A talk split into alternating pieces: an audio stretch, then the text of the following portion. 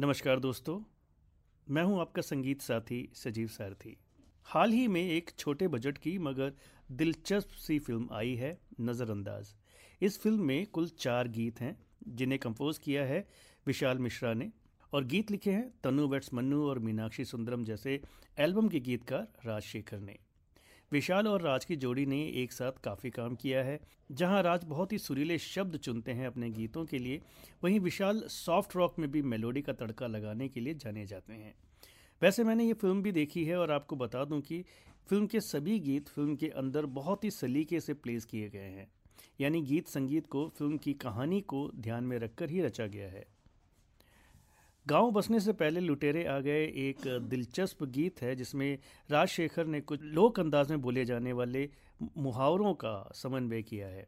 इसे परफॉर्म किया है सचेत टंडन और मोहम्मद दानिश ने।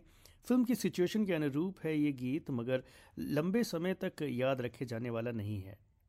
अगला गीत है अनदेखे रंग, जिसे गाया है खुद विशाल मिश्रा ने। ये गीत है बिल्कुल विशाल के अंदाज का। बहुत ही सुंदर कंपोजिशन और राज के शब्द बेहद सटीक।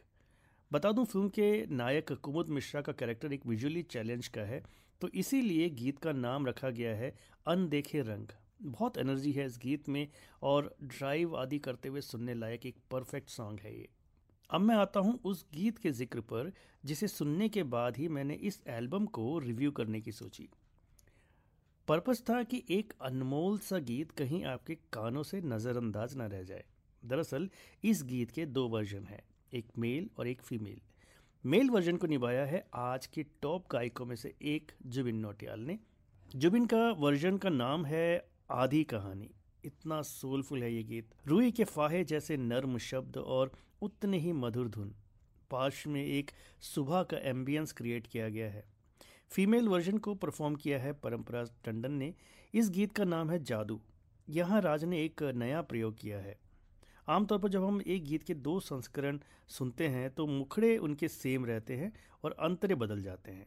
पर यहाँ मुखड़ा बदल दिया गया है और अंतरे सेम रखे गए यही कारण है कि आपको दोनों गीतों के नाम अलग अलग सुने जाते हैं। लंबे समय तक आपके प्लेलिस्ट में रहने लायक है ये गीत।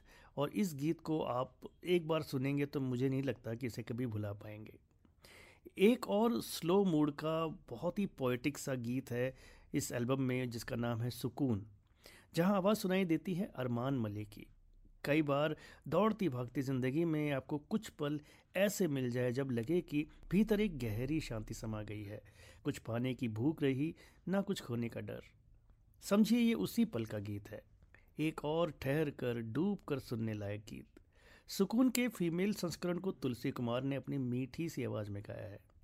तो बस इन चार गीतों का गुलदस्ता ही है ये एल्बम। निश्चित ही अनदेखे रंग, अधूरी कहानी या जादू और सुकून जैसे गीतों के लिए आप इस एल्बम को अवश्य ही सुन सकते हैं। मैं आपसे मिलूँगा फिर किसी और संगीत की रिव्यू लेकर। तब तक इजाज़त, नमस्कार।